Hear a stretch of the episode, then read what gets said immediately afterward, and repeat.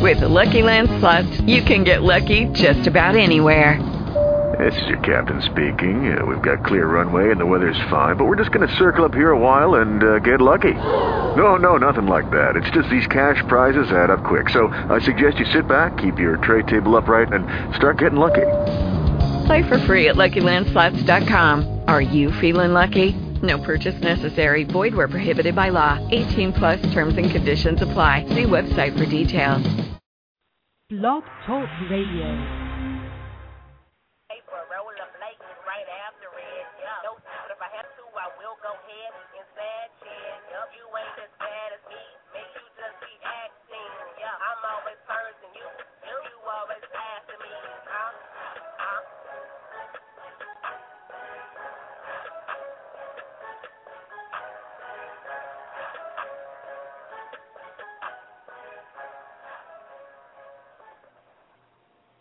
Welcome to the Motormouth Mosley Radio Show. You have reached the host, Motormouth Mosley.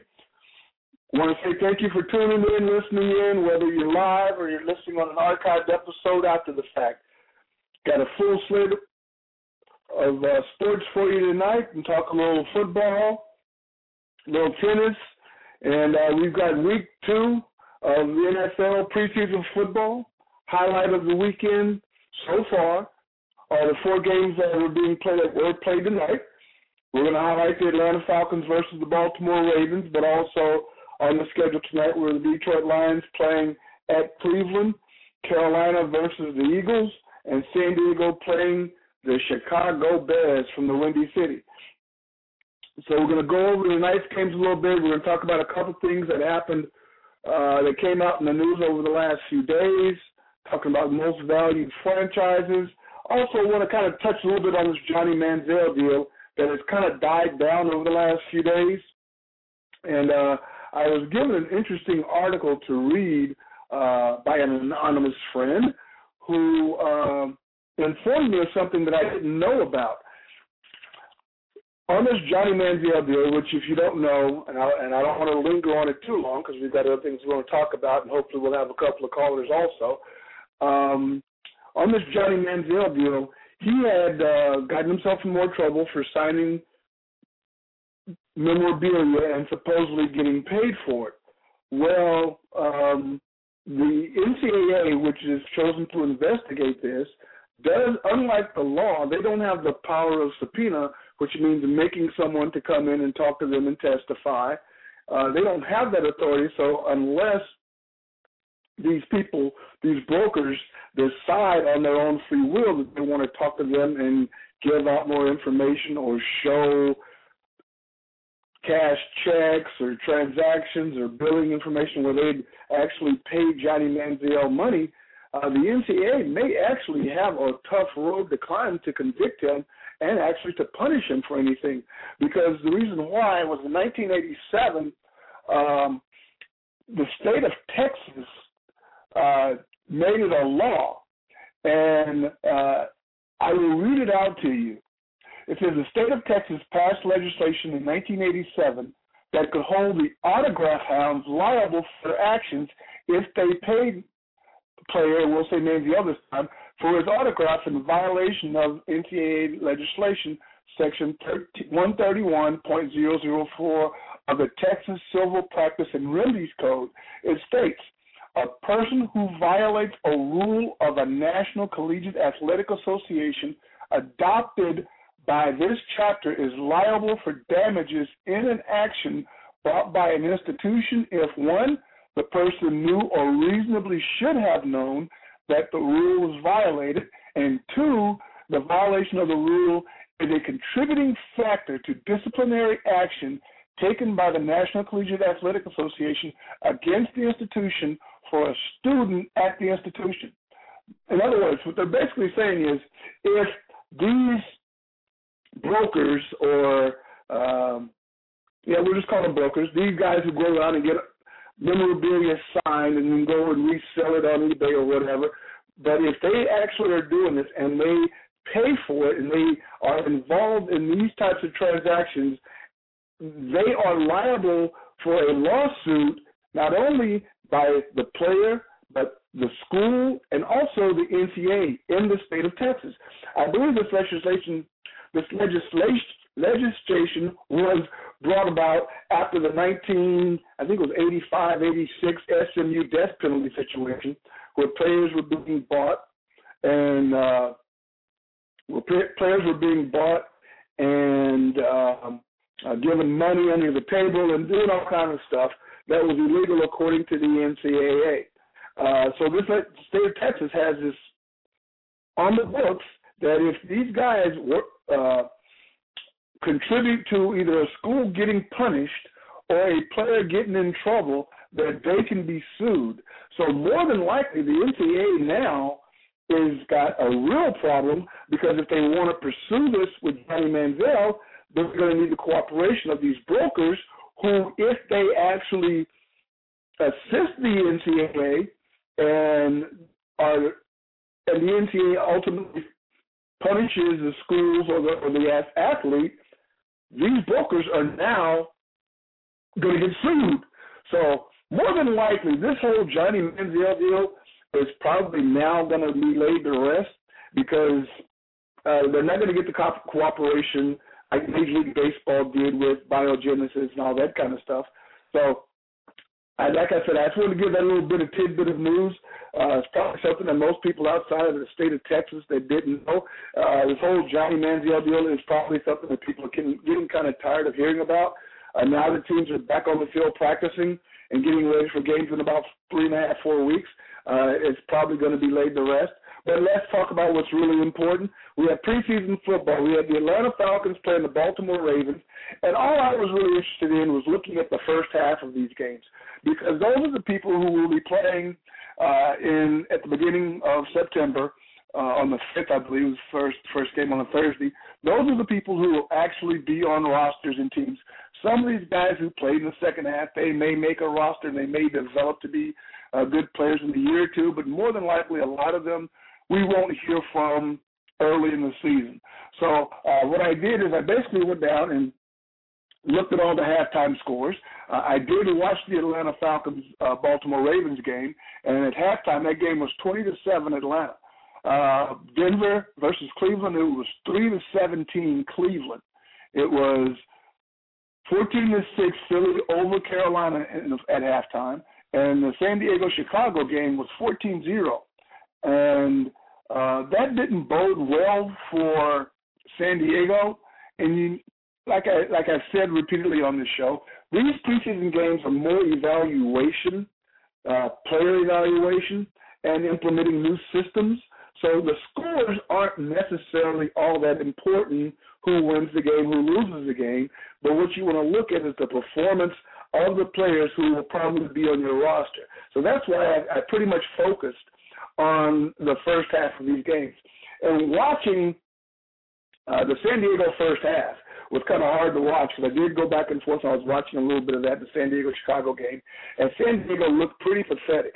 Now they've come back in the second half, and their backups have made more of a game of it. It's now 28 to 30, and it's only got uh, a minute left in the game. So they actually made it look better than what it looked in the first half. It didn't look like uh, San Diego could hold on to the ball. They had problems on special teams.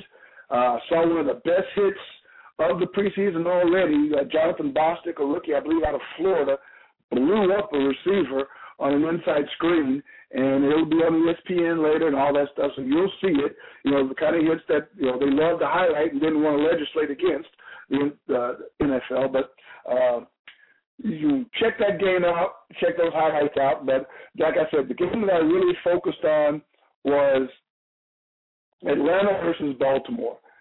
Uh, the Atlanta Falcons, hometown team here in Atlanta, uh, were up in uh, Baltimore playing the Ravens. It was a great game. It was a great first half. Uh, it was well played after the first half of the first quarter. Uh, teams kind of looked went into this game a little differently. Atlanta played their starters all the first quarter, and most of the offensive linemen they played in the first half. Uh, Atlanta, uh, Baltimore played Flacco the first quarter, and that was it. Um, and early on, it was sloppy. it looked like the first preseason game of the year. A lot of penalties, uh, a lot of illegal procedure calls. So it, it, it didn't bode well early for, for it to be a good game. It ultimately turned out to be a pretty decent game. But both teams, well, especially the Ravens, are going through a major transition. They've lost some quality players to retirement and to free agency. Um, they had to replace Ed Reed, their starting All Pro, perennial All Pro safety. Uh, Ray Lewis, Hall of Famer, futurely, uh, future Hall, Hall of Famer. But they picked up Chris Canty from the Giants, who formerly was with the Cowboys. They also picked up Elvis Dumervil over that fax machine debacle that they had in Denver, where his agent was late faxing in uh, the paperwork, so he ended up being a free agent and ultimately signed with the Ravens. So that team is going through a bit of transition. Uh, they drafted Michael Huff. Uh, drafted, they picked up Michael Huff from, um, I believe, the Giants, formerly out of the University of Texas. And they also drafted, they did draft safety Matt Elam out of Florida, a player that I had hoped that Dallas would get uh, in the draft, but they didn't. Um, uh, they also had a major injury early in the camp with Dennis Pitta uh, getting injured and out for the year, and they signed Visanthe Shiancoe uh, off the free agency, and hopefully, you know, they will come around. But as I said, that game was rather ugly in the first half. It ended up being a good game because the offenses seemed to click. It was like they were still knocking off rust. Um, Atlanta looked like the better team in the first half. The receivers uh, were on point with uh, Matt Ryan. Unfortunately, Roddy White, one of the all-pro wide receivers, went to the locker room early in the first half with an ankle injury. He walked on it. He walked off the field with a slight limp. Looked like he was going to be okay. They probably will uh, MRI or X-ray it, and within the next day or so, we'll know if it was anything serious. Hopefully, for the Falcons' sake, they it won't be something serious. Now, the Falcons are an interesting team. They had a 13 and 3 regular season record and lost in the second round, uh, actually in the NFC Championship in the playoffs last year. And they were a team, in my opinion, just being honest, going back, looking at the notes, they are a team that played a lot of very close games. I believe they won uh, eight games by seven points or less. That's throughout the year. And then I believe that the three losses that they had, uh, actually four losses that they had, uh, three of them were by less than five points. So they were a team that did a very good job of being in games close and holding on and finding a way to win. Now they're going to need a few things to go their way um, this season coming up because uh, sometimes one year you get all the breaks, and sometimes next year uh, you get none of the breaks. But they're, they're they are definitely dealing with a situation where they're trying to work on their offensive line. They lost a couple of quality players to retirement and to free agency. Uh, they started out with Sam Baker at left tackle, Blalock uh, playing a left guard, Konz playing center, Reynolds and Holmes on the other side, and for the most part, they looked pretty decent. Uh, they still, uh, I, I wasn't totally comfortable in their abilities to, to run block. Although Steven Jackson came in, and unlike last week, he was able to get, I believe, like 42 yards on eight carries, which is about a five-yard average, a little bit over, which is quality, which is as much as you can ask. Uh, actually, it's very good if you could average that throughout a game. So the line looked a little bit better. Um, there were a couple of situations at third and long, and the Ravens, who normally have a very stout defense, uh, put major pressure on the quarterback, and you could see uh, a few assignment errors. But they actually looked like a, a much improved offensive line from the first week. Um, Atlanta is a team that's going to rely heavily on their passing game. They signed Matt Ryan uh, to a large contract in the offseason along with Joe Flacco. Uh, so it's going to be interesting to see how well they're able to improve the run game for uh, times when they need to hold on and run down the clock by uh, pounding uh, a defense with the running game. It looks like I've got Coach Howard on the line. Hey, Coach Howard, how you doing? I know you were watching the San Diego Chicago game. Uh, I don't know if that's what what you're calling about, but what, how's everything going? Well, they Brad Sorensen just threw a uh, hail mary, which uh, went basically through the back of the end zone. yeah, that's, that's exactly what happened at the end. That is exactly what happened at the end of the Atlanta game. Uh, third string quarterback uh, overthrew the receiver completely out of the back of the end zone, which we all know is an absolute no-no. You have to give your receiver a chance. You can't throw the ball out of the end zone. I know.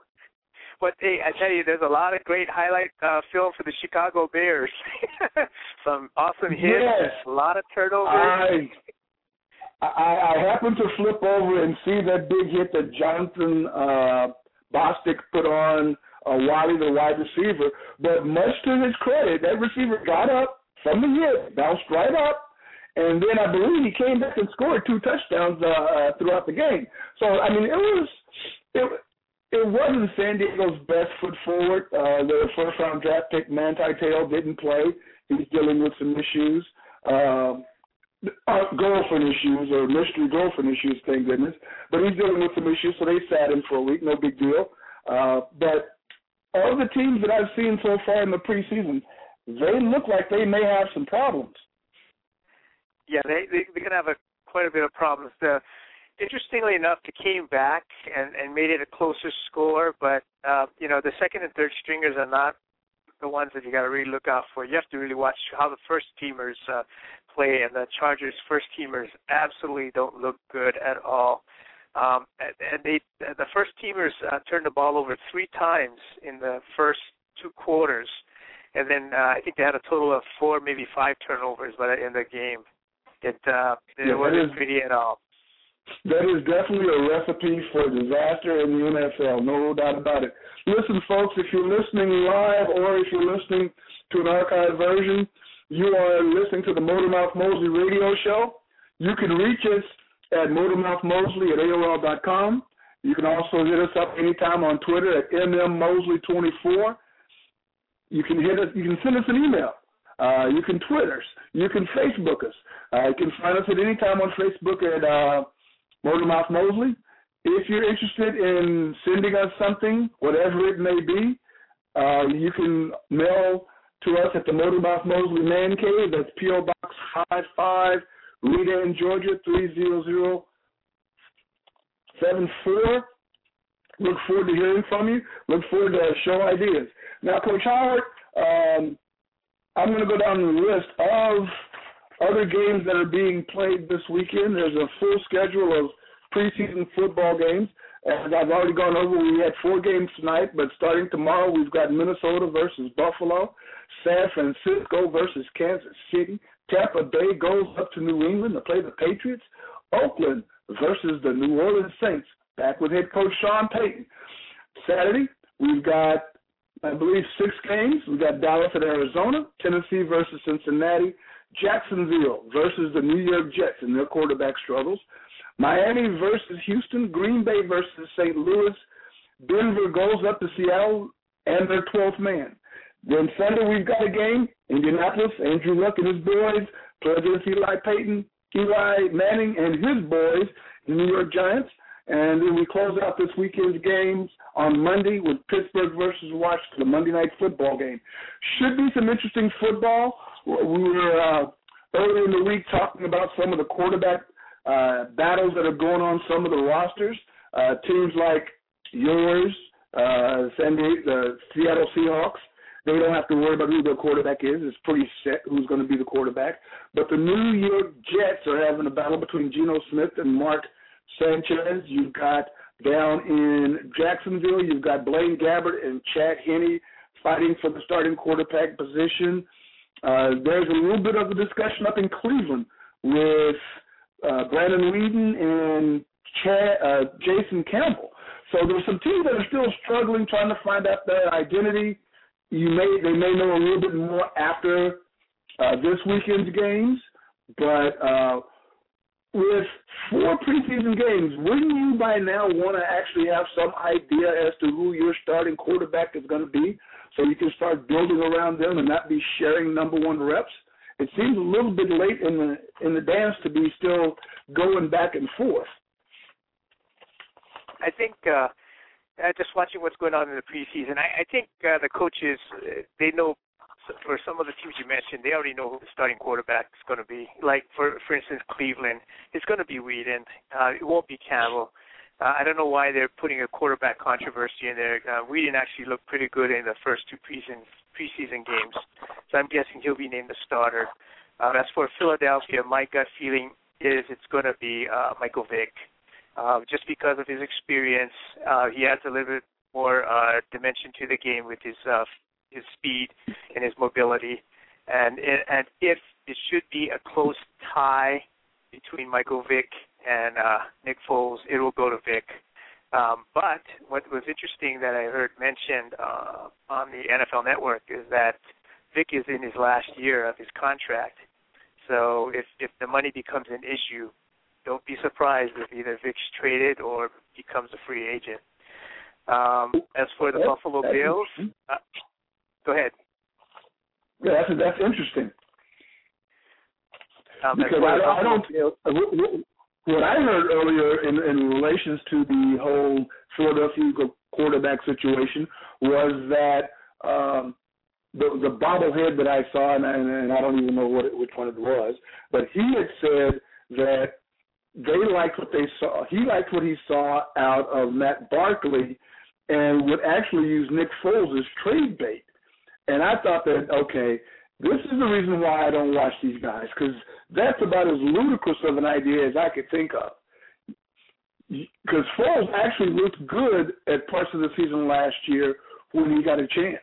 And to, to all of a sudden bring in and say Matt Barkley has supplanted him as the number two guy, I just uh, it just seems kind of ludicrous to me. Yeah, I, I agree. No. I, I think I think the trade bait is going to be Michael Vick. That's going to be my my prediction. I, I think Michael Vick's going to have a if if Michael Vick has a decent year this year, and if he stays healthy, the key is for him to stay healthy. But if he stays healthy, there's a good chance that the Eagles may not be able to afford Michael Vick uh, with his new contract. So I think they're grooming Nick Foles to be the starter and Barkley to be the backup guy, uh, unless come next season or the following season after, uh, Barkley starts uh, contending for the starting job. But uh, Nick Foles, I was pretty impressed with him with that one, uh, with the exception of that one pick that he threw in the first drive. But uh, he looked pretty good. Yeah, yeah, I thought he looked pretty good too. But I, I, I personally feel that this offense is an offense that fits Michael Vick's skill set perfectly. If if Chip Kelly had been uh, his coach earlier and is able to kind of groom him uh, and not make some of the forced, pressured throws that he's made over the last couple of years and improve that offensive line, um, I, I really see that this Philadelphia Eagles team could be offensively very dangerous and very explosive. The problem with the Eagles is actually their defense is as offensive as a defense can be. They've got some major holes to fill. They've got some major problems. So they will be. I, I would guess that they will be in some very high-scoring games this season, just because of the lack of defense and the explosiveness of their offense. But uh, I didn't get to watch much of that game. They're showing highlights of it right now. Uh, and I'm, and I'm looking at Vick do what Vick does, and it just looks like uh, he's found a home. And if they can keep him healthy, and he learns how to slide and not take hits, um, I think that that offense could still be very dangerous. Could be very dangerous.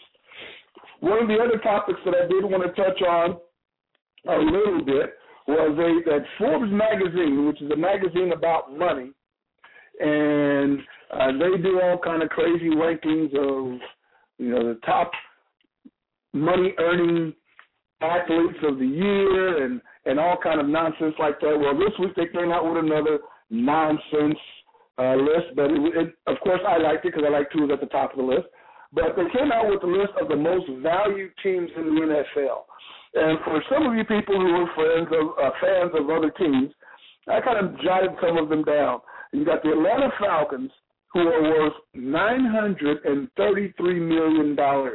And that's almost as much as Coach Howard gets paid a year. But uh, $933 million for the Atlanta Falcons.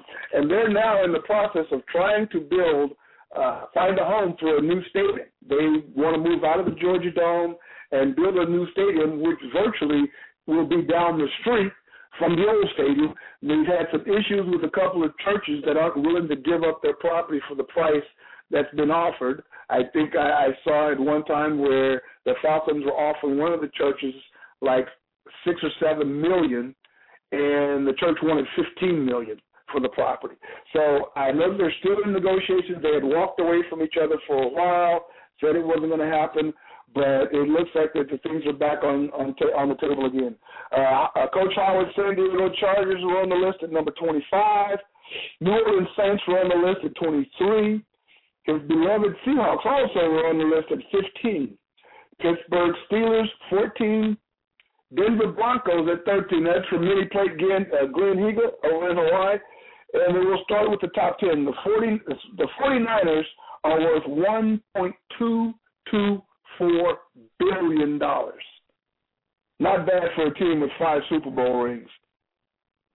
Baltimore Ravens, the defending Super Bowl champs, they come in at number nine at 1.227 billion. Chicago Bears, one of the most historic franchises in the history of professional football.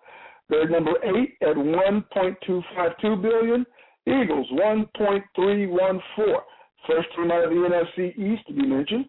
The New York Jets, with all the troubles that they go through and they're dealing with, and their lack of only one Super Bowl victory, they got 1.3.8 billion dollars worth. Now the Houston Texans, team that's only been in the league for I believe what about 11, 15 years, somewhere in there, 1.45 million. They cracked the top five. Then comes the big rush of NFC East teams.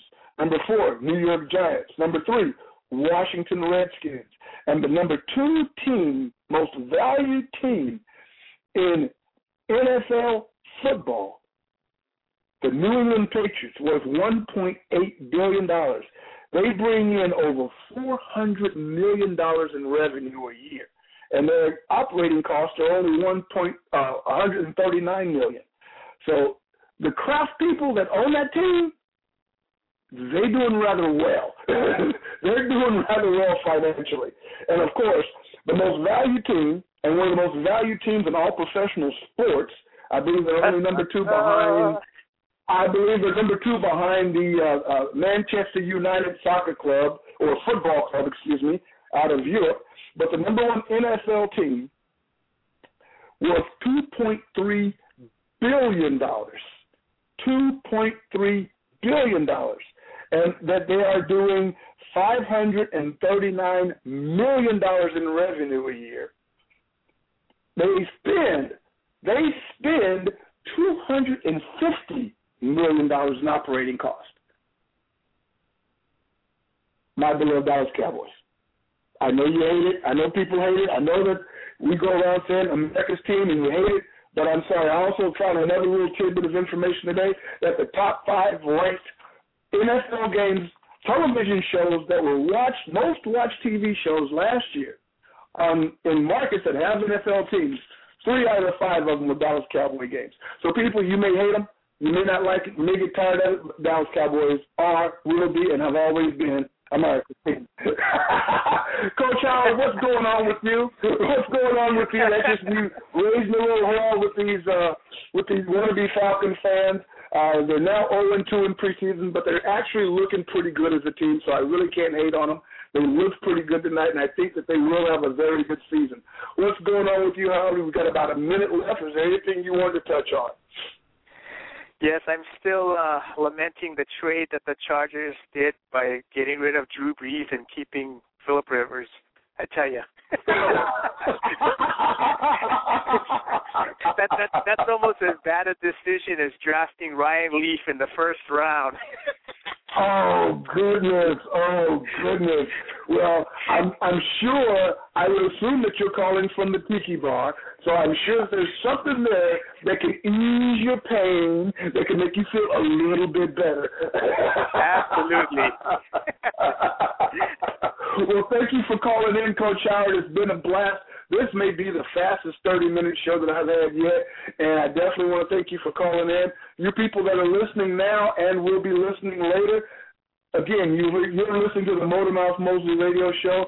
All we're doing is talking sports, having some fun, having a few laughs, and trying to educate the world on what's going on in the greatest game. Thank you again for listening, and aloha.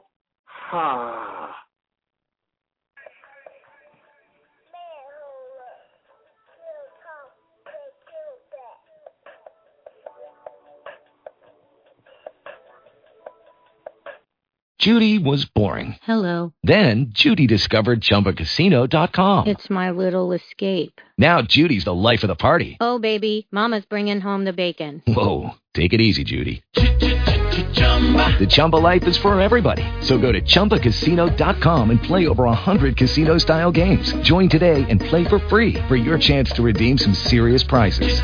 chumba ChumbaCasino.com. No purchase necessary. Void where prohibited by law. 18 plus terms and conditions apply. See website for details.